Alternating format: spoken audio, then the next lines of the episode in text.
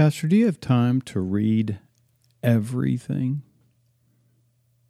Church leader, do you have the capacity to take ideas written in a particular discipline and translate them into your understanding of church life and leadership and understanding of the Scriptures? If you can, you're rare. So we tend to rely on others who read for us. When we trust those who read for us, we are giving them the authority on a subject over us. What happens when we discover that maybe those who have been given our trust haven't really read the right material to even talk about or describe the ideas that they impugn and promote fear of? Hello, this is Todd Wilson with Pathological, the podcast for the pastor theologian. We're a podcast that explores the intersection of life, faith, and thinking theologically, or in those old seminary days, we refer to it as theological reflection. Today on the podcast, I'm excited to have a guest I've queried for. I'm not sure, it hadn't been a year. I have to go back and look. Hoping against hope some days that I could get Bradly Mason on to talk about a subject that's been important to him, but more than that, a practice whereby Christians have, in since my growing up days, have struck fear in the hearts of parishioners and other pastors and ministers and denominational entities. Maybe I just don't know what for. And then you find out that there are all sorts of misrepresentations, not really dealing honestly with the subject. And then maybe even find out that there are some few ideas that are really actually helpful in either ministry or hermeneutics or scriptural interpretation or interpretation of the wider culture so that we can really look at the intersection of life and faith in the day in which we live. So I... I'm glad that finally to have an opportunity to talk with also a carpenter. That's his handle on Twitter. And it's got to be the best handle ever, by the way. And I think that we're going to end up with a series of conversations because we really didn't get to the nuts and bolts of what Bradly wanted to talk about. But this is our introduction. Our introduction to... well, more than anything, how to be honest about what we say we're representing. Here's my conversation with Bradly Mason, and I'll have a note for you on the other side. In general, I mean, on this topic, as I imagine topic is critical race theory, things related to critical race theory. Mm-hmm. So something that obviously I was thinking about today, pondering, is the whole DiAngelo discussion, Robin DiAngelo. I don't know if you've seen a lot of this. And this is something that I think has become like a pretty steep barrier to entry, even into the discussion, because you immediately walk into a minefield of what all the opposition thinks is the actual theory and the story. And you can't even get to like a real discussion when you have that minefield in the way. So I know a lot of it seems like, okay, you have people that, okay, so a lot of people read, say, Cynical Theories, right? Mm-hmm. Or they go to the New Discourses website. Mm-hmm. Now, people have shown that book and that website is almost entirely built from Robin DiAngelo.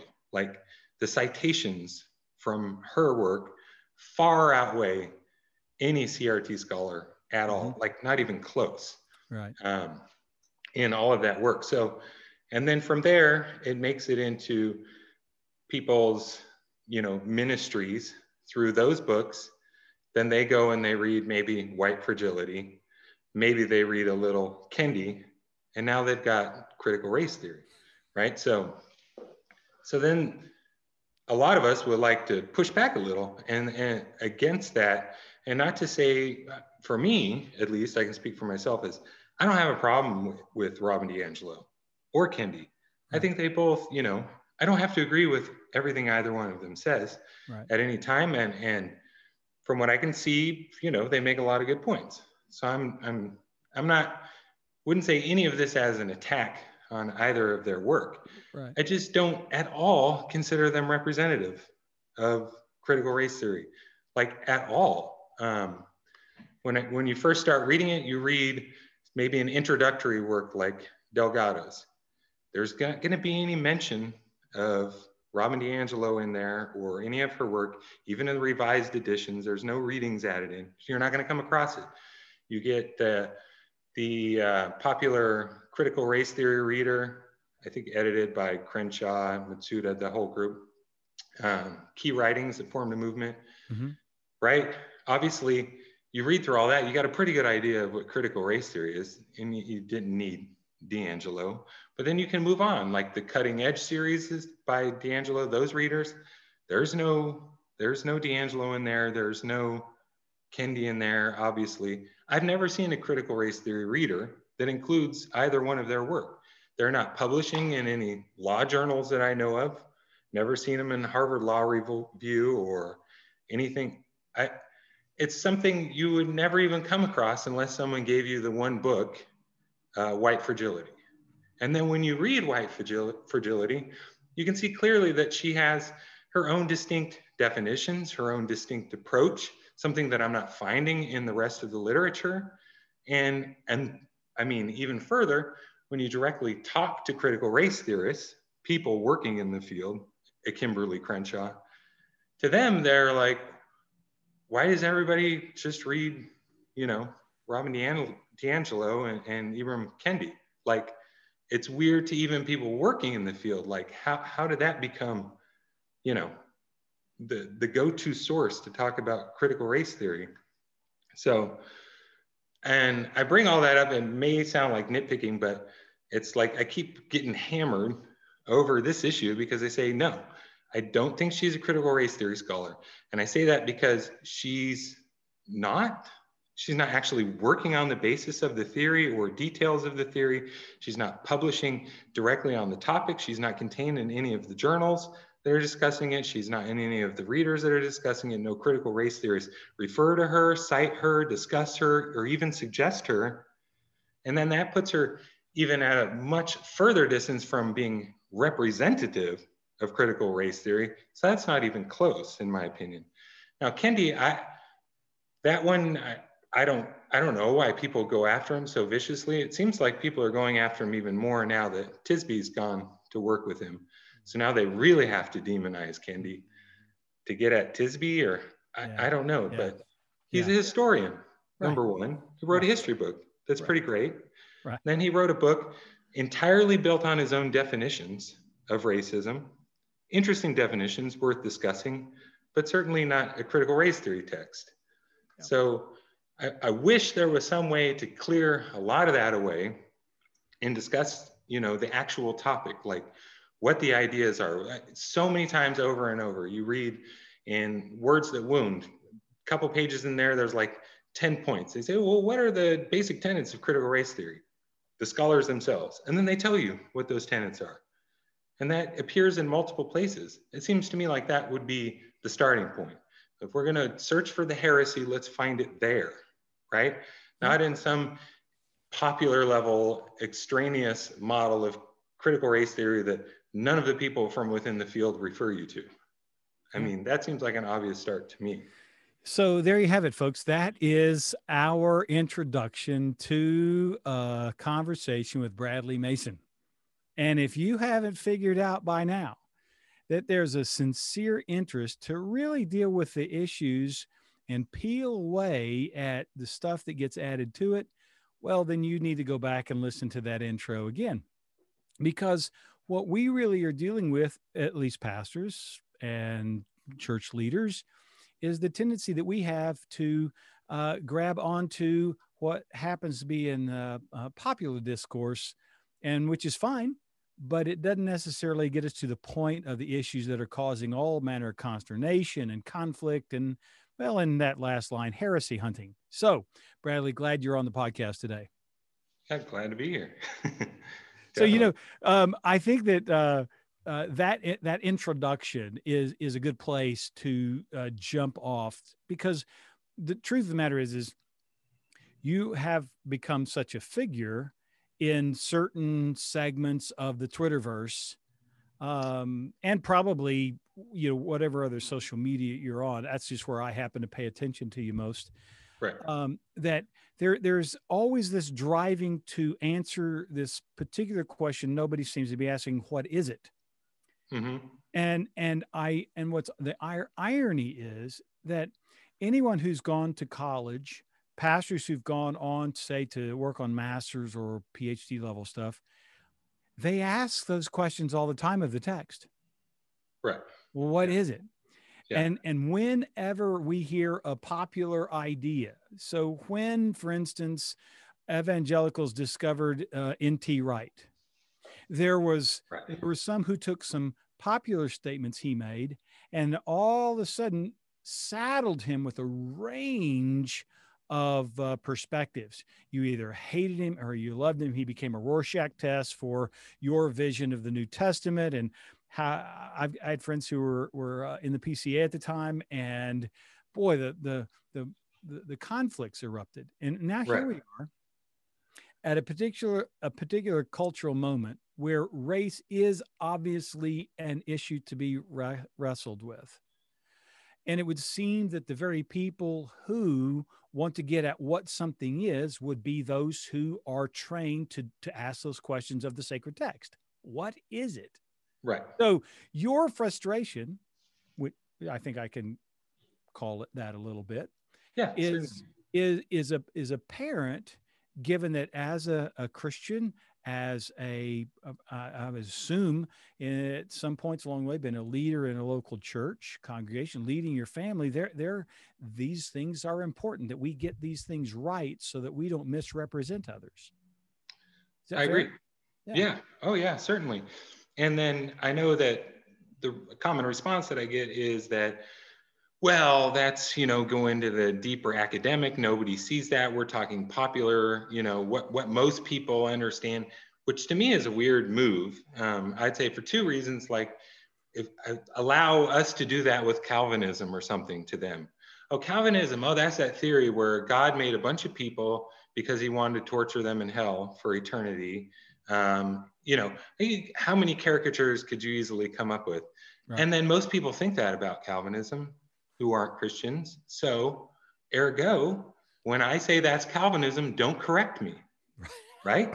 Right. Because that's what non-Christians understand it to be. Right. So that's what it's going to be. And then second, pointing over and over to the ethnic studies literature, like in California, that's a big one. And just find a phrase, oh, go crazy. That's clearly critical race theory. And then, of course, then there's people who spend time and they read the whole thing, and then they read where that source is from, and then they try to determine what their background is. Is it critical race or not? Most time it's not. You know, ethnic studies is a different thing, has been around a lot longer than critical race theory. Yes, there's contacts. Contacts doesn't mean everything the same. And then they also go through, I mean, how many times have we seen a phrase pulled out that turns out was from an old edition that everyone said, oh, that was poorly stated and it's gone. I mean, so it seems to me that you have the two prongs in that popular level argument problem. And one would just be that we don't treat anything else like that. We just don't. I mean, how many Roman Catholics, they say they believe in transubstantiation, and you say, oh, that's where Jesus is in your stomach when you're, you know, going through your bowels, right? Isn't that what it is? Well, that's what most people think it is. So that's how we're going to discuss it, and that's how we're going to define it. And you know, you need to defend that position if you want to keep it. That's absurd. Right. And then once again, then pulling from popular level controversies like the ethnic studies programs and just spending no time at all trying to determine whether it has anything to do with critical race theory. whether it's even saying what you, I mean, we know we can do this with any book on the bookshelf. I can find that phrase, pull it out of context, and we could all get our hair on fire instantly over that phrase. So if you're referring to frustration, those are a couple of the frustrations I'd see. Yeah, yeah. Because now I'm not talking about let's all become scholars of this theory, but how about let's not talk about it unless we want to know what it is first. Be just that. That's exactly right. And I think that, really that the, it never works until you find that subject that someone, you know, flips it around and goes, oh, I see what I've been doing there. So like, for instance, you said, so we could talk about Calvinism. Well, you know, you could talk, you could take a view of the scriptures, for instance. And, you know, I've got a friend who, you know, got his master's in theology and was for a time involved in church leadership, and now has left the building. And he has some critical eye that direction, and I want to say to him from time to time when I see a tweet or a Facebook post, we'll go, now you know better than that, you know, you're promoting a caricature, you know better than that, and so I think, you know, if there were a way to unearth a common, very closely held, emotionally tied subject that someone came along and was doing to them, then it might help them to see. Otherwise, I think because we've spent all of our time trying to protect a version of our particular theology, we have entrenched to the degree that we can't see over the walls we built. Right. Yeah. And I see that happening in the attempted conversations over insisting, like, well, let's talk about these points at which the real issues are lined out, not someone who's interpreting those issues through what their aim is. So I think, what is it? If I remember correctly, DiAngelo is sensitivity training coach, something like that. Yeah. Well, you're naturally going to interpret the data, the material, because you've been given a job. Help people be more sensitive about the people they work with. Yeah. So you're going to, you know, you're going to draw out whatever's going to be helpful for that. To call someone a scholar of that subject. You made the point about Kendi, and I, you know, I was on with Carl Raschke earlier. We talked about, and the one thing he said when I said, okay, so where does someone start if they wanted to? He said, well, don't start with DiAngelo, start with Kendi. And he said, he said, the reason he said that is, he said, because the same reason you did, she's not a scholar. And that's not really an academic expertise. And whereas he pointed to Kendi, he at least pointed to someone who had a connection racially and socially, who taught history and was at least had some frame of reference that you could look to and have a greater sense of, okay, probably has wrestled with some of those ideas, even if he's interpreted them and applied his own definitions. Yeah. Yeah. I agree. And I mean, that's why I would say I do like his work quite a bit personally. I'm willing to defend a lot. I mean, I'm willing to discuss his definitions. I think they're pretty helpful for what they're for. They're just different. There's something different. I mean, there are all kinds of race scholars that approach the subject differently. And I'd say that he's one of the better of them doing what he does in particular, but as a representative or an example, not the first. Yeah. And I think that really is the thing that you've brought to the table in trying to find an angle to push back against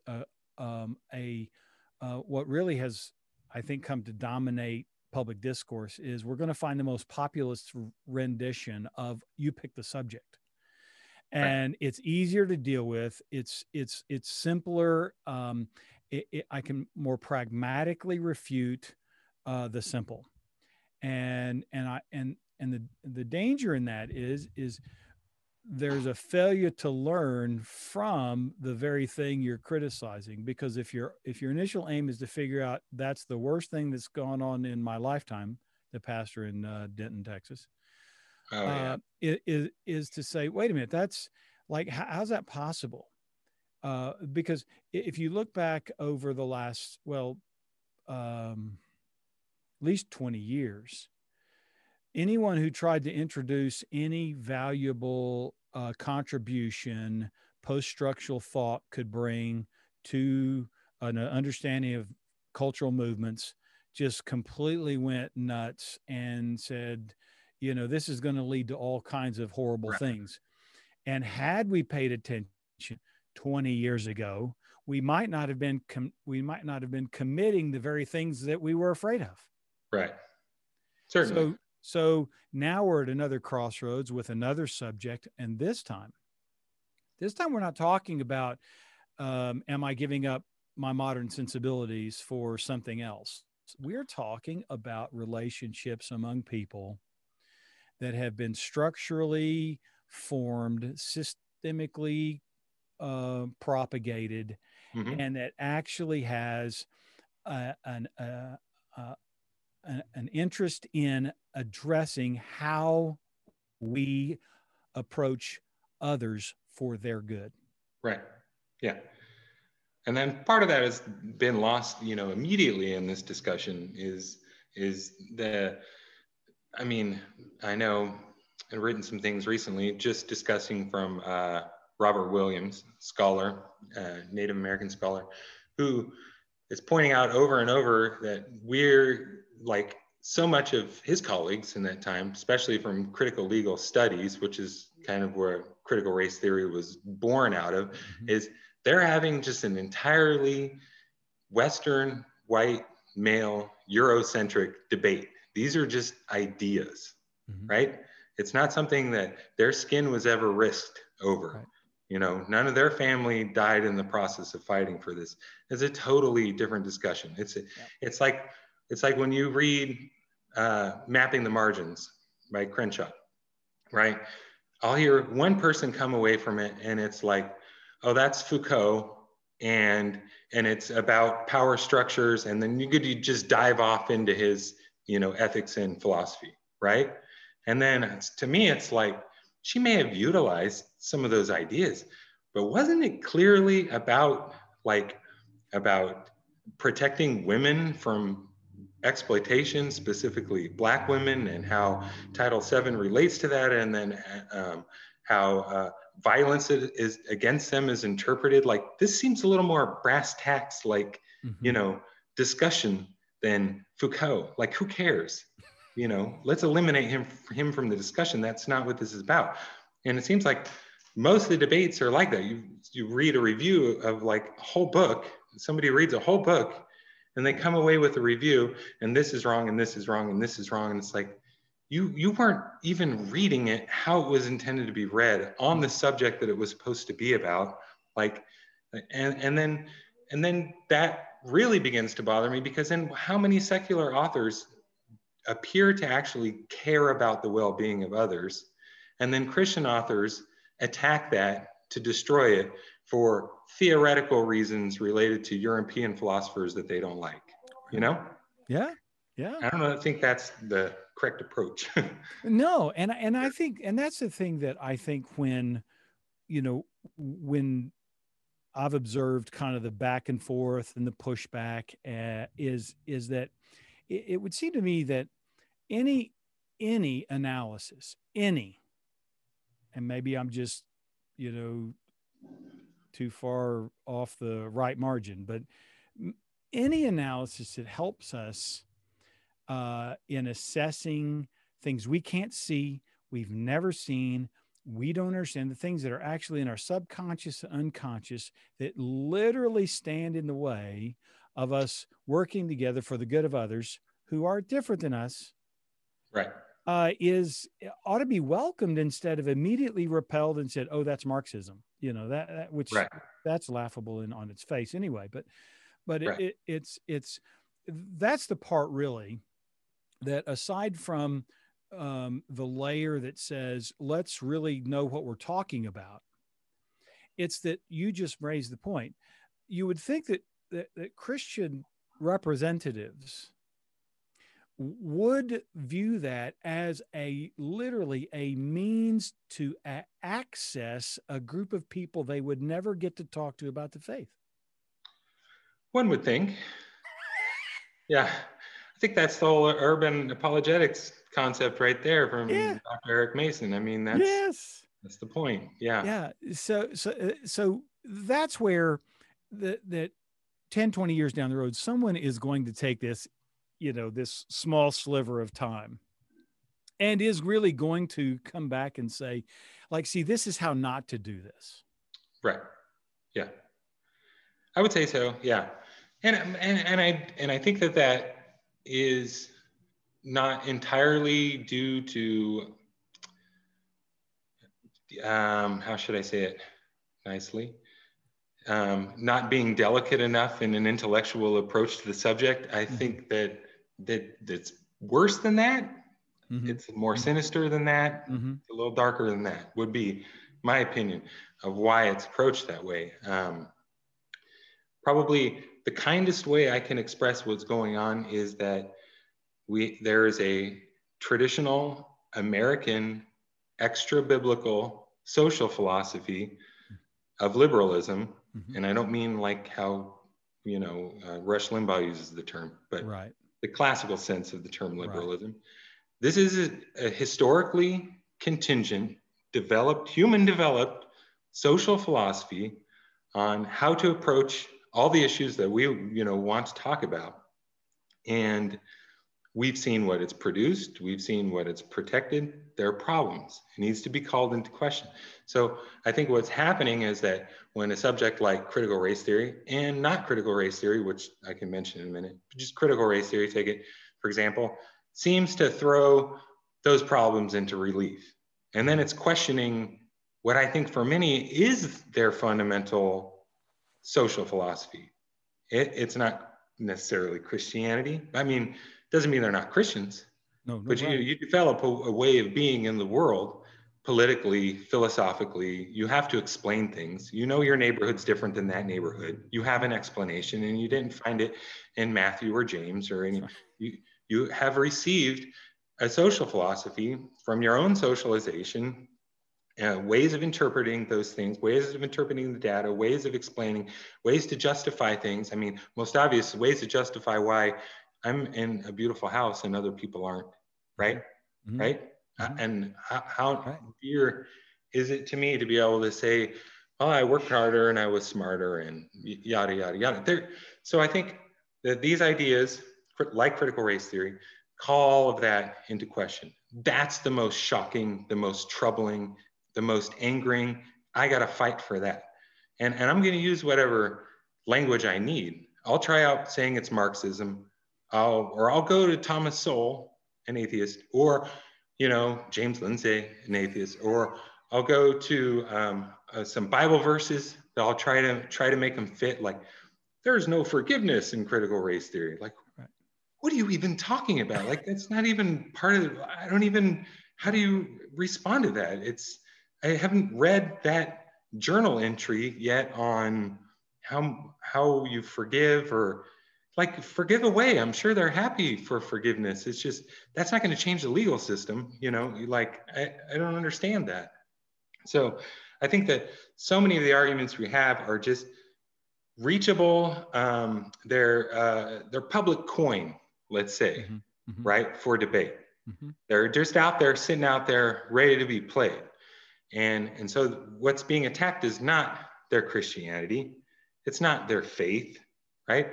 It's their own extra-biblical social philosophy that helps them walk around and explain the world, in my opinion.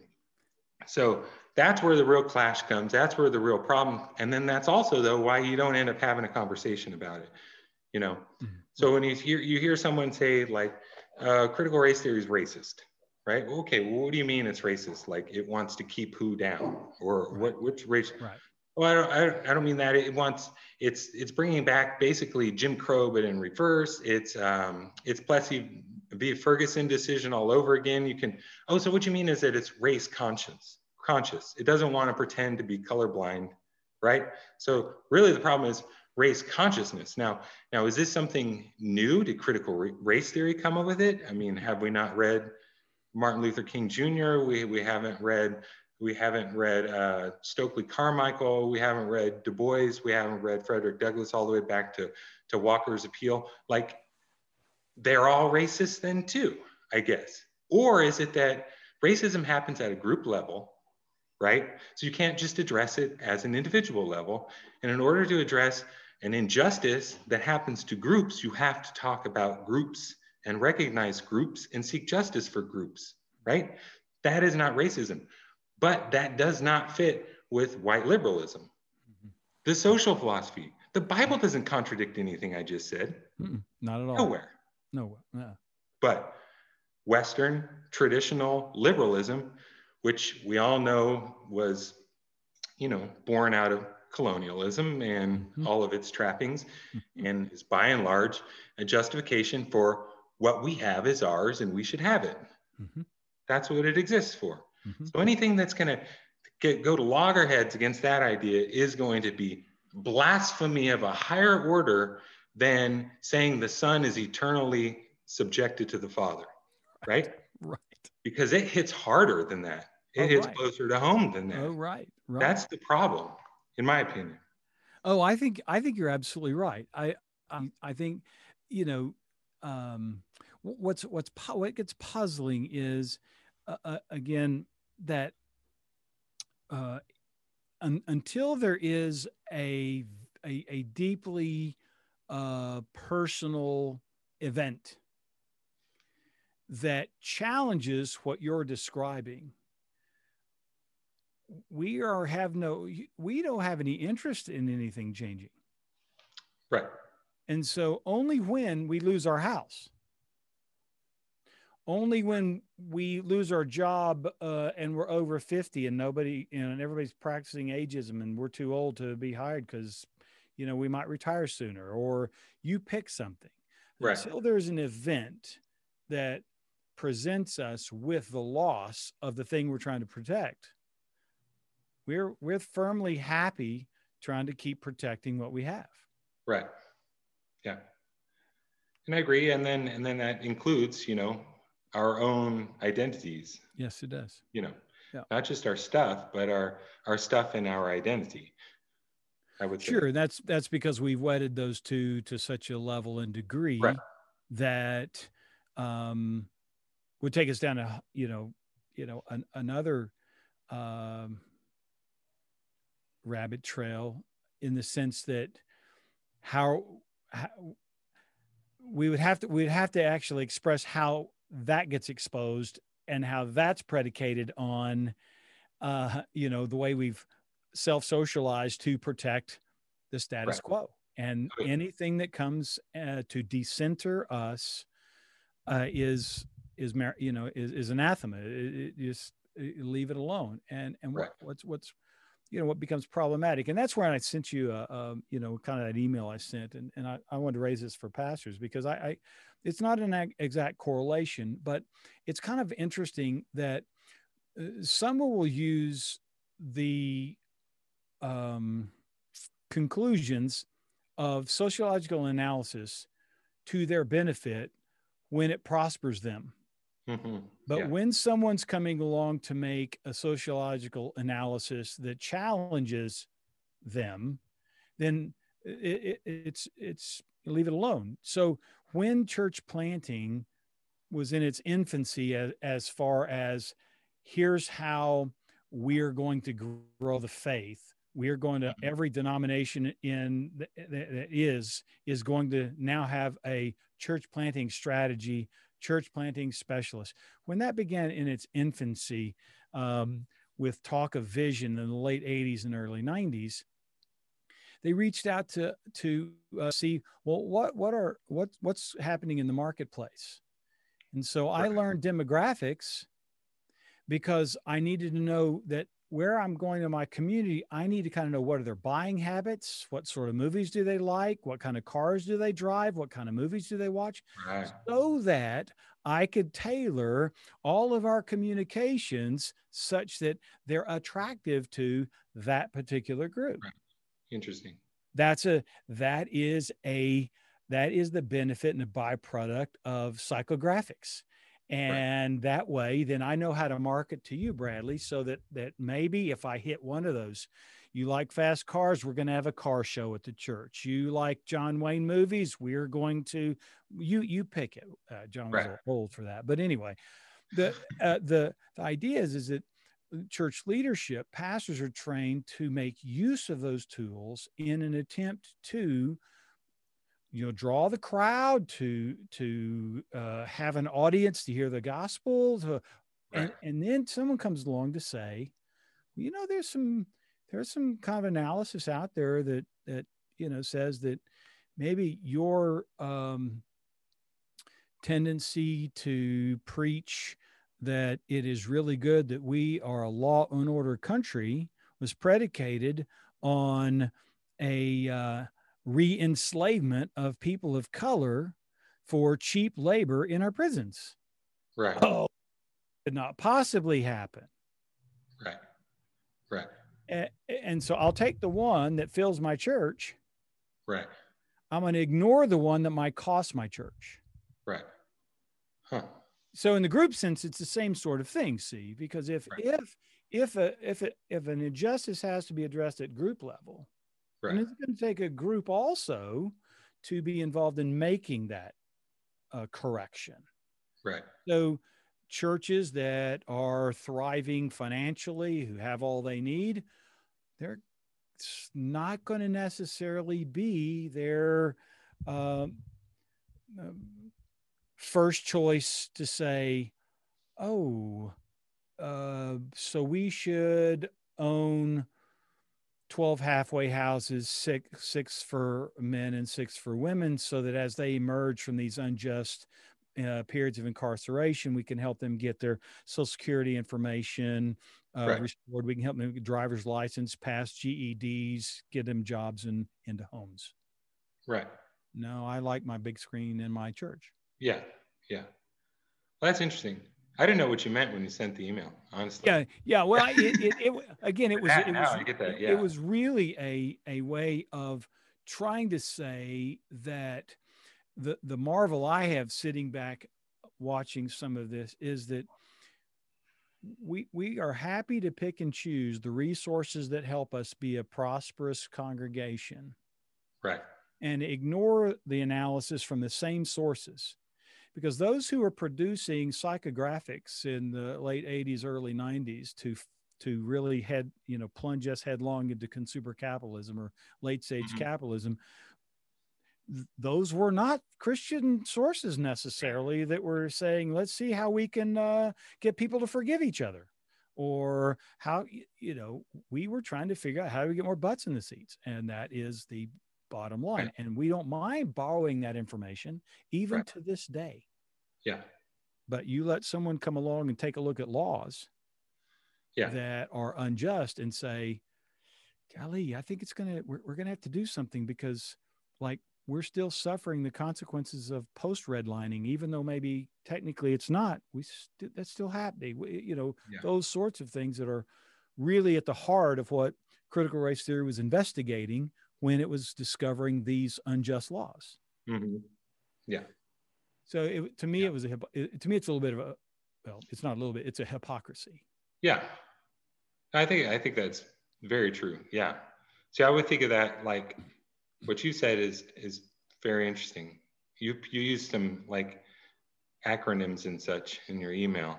Yeah, VALS is values, attitudes, and lifestyles. Oh, okay. And so they had the first iteration, and they came back and they refined it into VALS 2, which was the second iteration, which they came back and said, well, we can actually do better at identifying the demographics of this 5 square miles where you're going to plant this particular church. Right.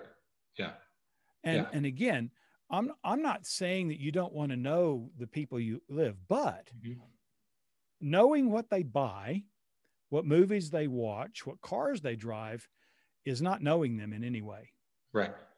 Not in terms of the sort of relationality that we're talking about is radically Christian. Mm-hmm. Yeah. So, yeah, sorry about the, you know, lack no, that's of explanation true. So, in that. I mean, because I think that I have similar thoughts when I think about like how much people love to appeal to the Moynihan Report, right? Love that, right? But the Kerner Commission, right, had a different conclusion. Mm-hmm. So you see they're both applying sociological methods, both doing sociological work. And then throughout history, we can, people have no problems talking in groups or in sociological categories on the right or the left. It's just which. Right. And I keep hearing this trope that one side is individualistic and that's their problem. And the other side is just talks entirely in groups and socialization. And what we need to do is do both. Well, no, both sides talk about individuals, both sides talk about groups. Right. It just depends on the topic. Right. If it's race, we're gonna do all individualism. If it's sexuality, oh, the culture has gone haywire, it's in the movies, it's in mm-hmm. the water, basically, right? If we're gonna talk about vast racial disparities, oh, well, we're gonna talk about Moynihan, Thomas Sowell, you know, Walter Williams, whoever on that side, so that we can explain there's just a deep pathology within the Black community, and you know, we can whiten them up enough and they can get out of that. But you know, but then you have on the other side people, you know, Julius Wilson, Lamont Small, and Sandy Darity, people. They're applying, when they apply it, then it's like, oh, that's Marxist conflict analysis, or, you know, whatever. There's just something evil at the root of it when you even apply that, right. You know, because this is about sin, you know, right. It just depends on the topic from right. What I can see.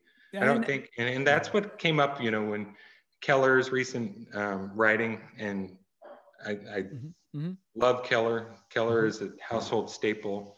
The books, we watch the sermons, you know, there's no no lack of love there. Right. But to always boil it down into that one side's individualism and one side is systems, and you know, we need to find somewhere in the middle. It's, I don't know. And of course, in that analysis, in that revolution, and, you know, yeah. And in that analysis, I'm always going to shade the particular position where I find my strength. And when I say that, what I mean is I find my strength in what I know, what I'm familiar with, the antidotes I can provide. And if I don't have anything to support that, then I feel like I'm handicapped. I can't even have the conversation, rather than, look, I'm more familiar with this. Help me understand that. Right. You know, but there's a certain apologetical method that requires you to know everything. Right. And then that is an apologetic that he tends to use even in regular sermons, is there's this option, this option, this option, this option.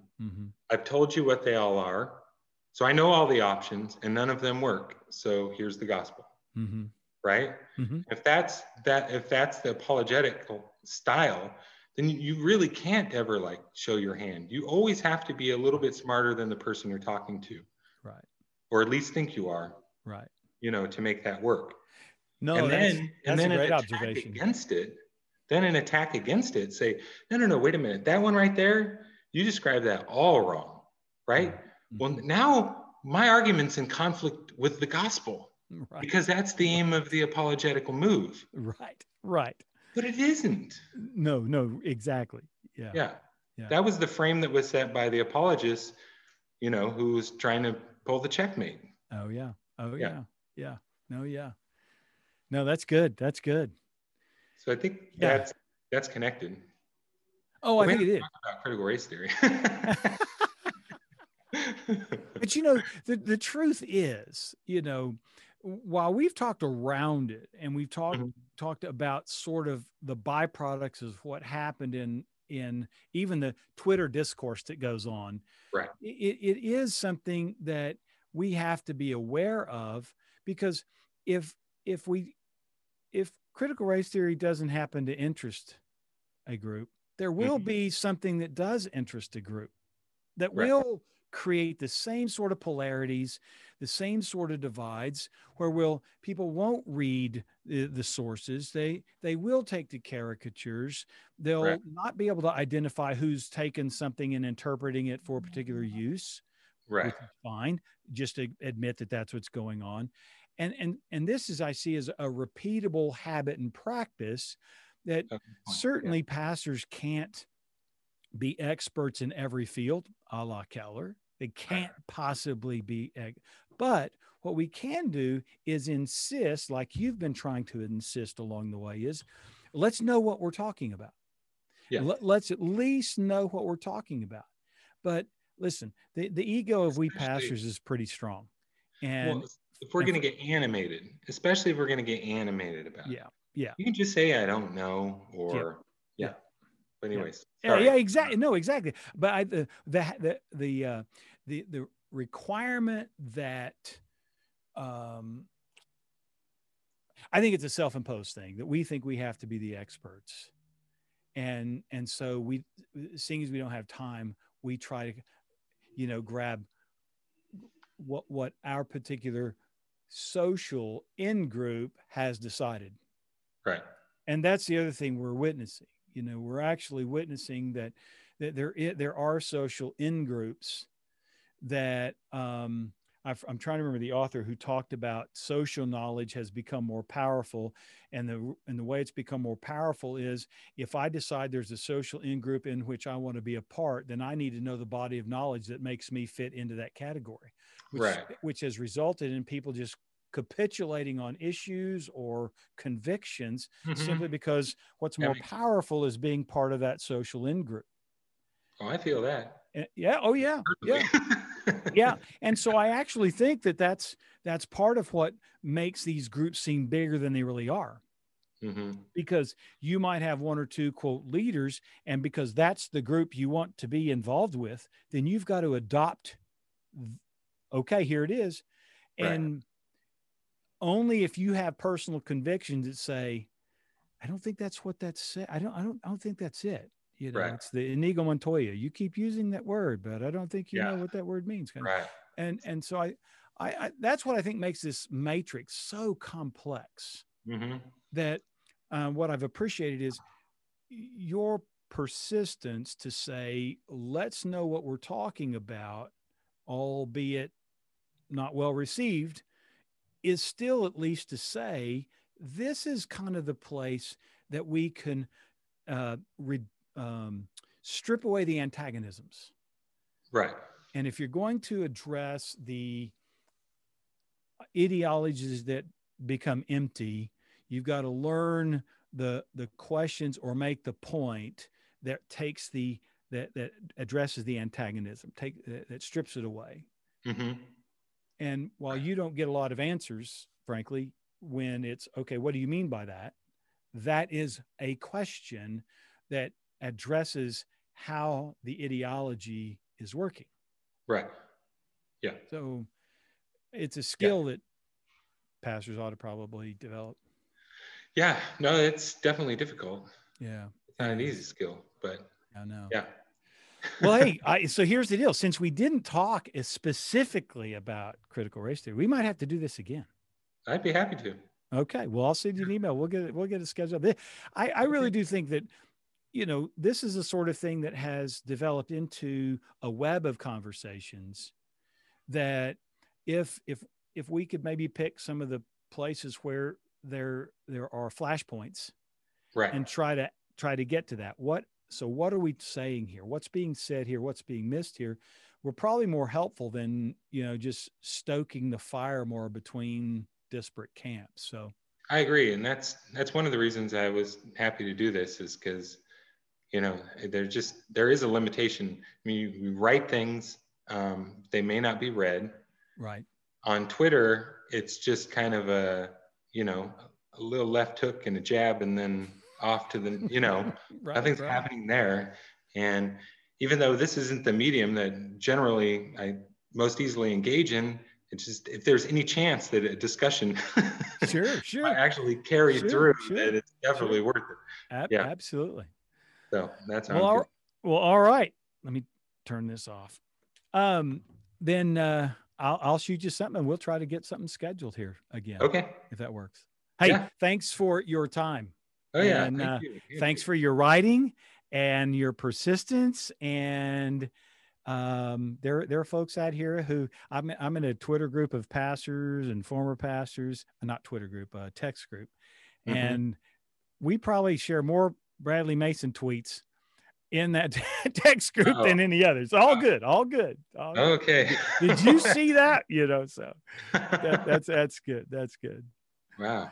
All right, folks. Well, I'll have a link to how you can follow Bradly on Twitter and to his website where you can read some of his writings and some other places where he's had a really good long series over at Front Porch. So you'll have an opportunity to kind of catch up between now and the next time that we get to have this conversation. So I want to say thanks again. Yeah, thank you. Hey, as always, I want to thank you for listening. And as noted, we will have some future discussions, Bradly and I, on actually the ideas behind or the ideas contained in what is called critical race theory. But until then, I hope you will take the opportunity to share the podcast, subscribe in your favorite podcatcher, and if you have time, run over to Apple, the Apple iTunes store. I'll get that out in a minute. And leave us a review, rating. 4 or 5 stars would be really helpful. It helps kind of us continue to get found here at Pathological. That is us, me and those guests I invite on to have a conversation. And hopefully these sorts of resources will be helpful to you as you work to discern what's helpful in your work, pastoring and leading in a local church. So again, this has been Todd Littleton with Pathological, the podcast for the pastor theologian. And until next time, peace.